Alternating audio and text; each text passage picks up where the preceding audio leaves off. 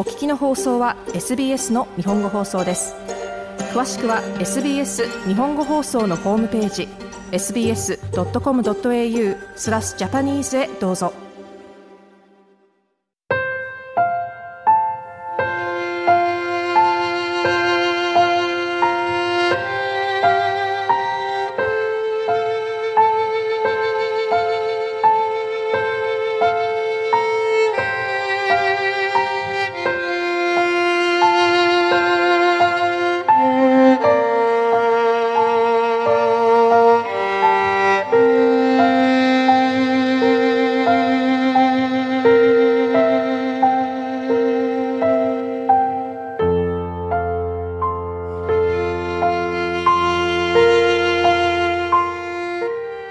こんばんは。皆様お元気でお過ごしでしょうか？ビーバーオペラの時間がやってまいりました。プレゼンターの大竹彩子です。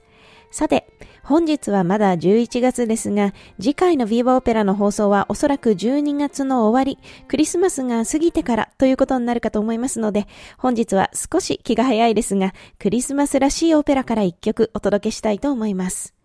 19世紀から20世紀にかけてのドイツの作曲家、エンゲルベルト・フンパーディンクの可愛らしいオペラ、ヘンゼルとグレーテルより、ヘンゼルとグレーテルの二重賞を選びました。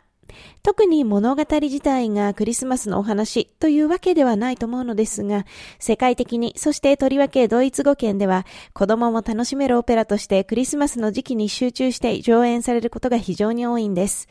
日本ではベートーベンの大工が年末の風物詩となっていますが、そういった感じでしょうか？また、この作品は2年前のクリスマス時期にもビーバーオペラで一度取り上げたことがありますが、覚えていらっしゃいますか？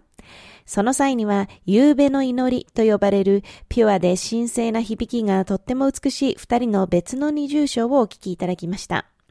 さて、ヘンゼルとグレーテルは皆様ご存知であろう同名のグリム童話を原作にしたオペラ。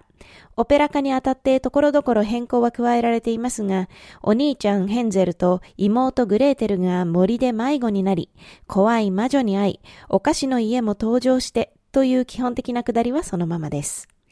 ちなみに、フンパーディンクは時代で言うと、先週ご紹介したリヒャルト・ワーグナーの少し後、巨匠ワーグナーの下で助手としての経験を積んだことでも知られています。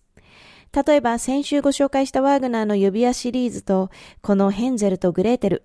ドイツものという以外には規模や方向性など一見共通要素はあまりないようにも思えますが、フンパーディンクはヘンゼルとグレーテルの作曲にあたって、ライトモチーフの導入やオーケストレーションなど、ワーグナー的要素を大いに取り入れたと言われています。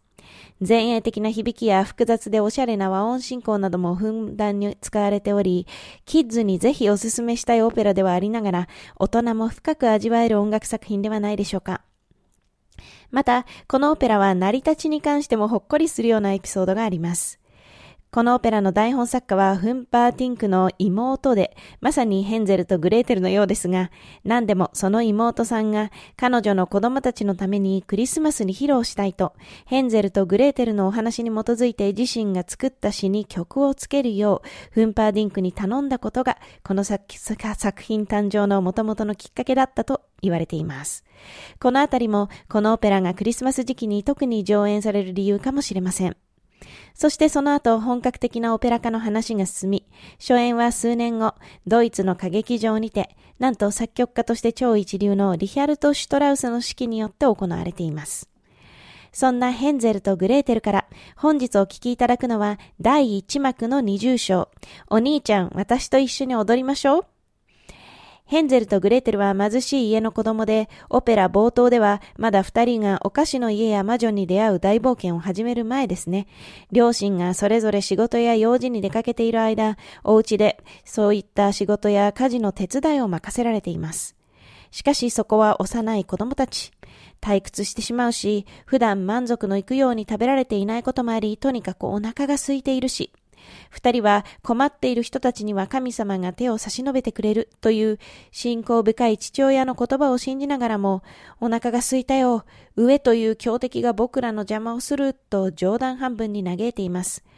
特にダダっ子モードになっているヘンデルにグレーテルは、実はお隣さんからミルクをもらったの。これでお母さんが私たちにお菓子を作ってくれるでしょう、と打ち明けます。ミルクだって？とテンションが最高潮になったヘンデルは、味見をしてグレーテルに怒られるも、仕事なんてやってられない。踊ろう踊ろうとグレーテルを誘い、二人で踊り出します。乗り気になったグレーテルも、お兄ちゃん踊りましょうと踊り出すところから二重章が始まり、手取り足取り、ヘンゼルに踊り方を教えてあげるというなんとも可愛い内容です。では、この元気いっぱいな二重章、本日はジェフリー・テイト式のバイエルン放送交響楽団、ヘンゼル役はメッゾソプラノのアンネ・ゾフィー・フォン・オッタ、グレーテル役はソプラノのバーバラ・ボニーによる演奏でお楽しみください。それではまた12月の放送でお会いいたしましょう。どうぞ素敵なクリスマスをお過ごしください。もっとストーリーをお聞きになりたい方は iTunes や Google ポッドキャスト Spotify などでお楽しみいただけます。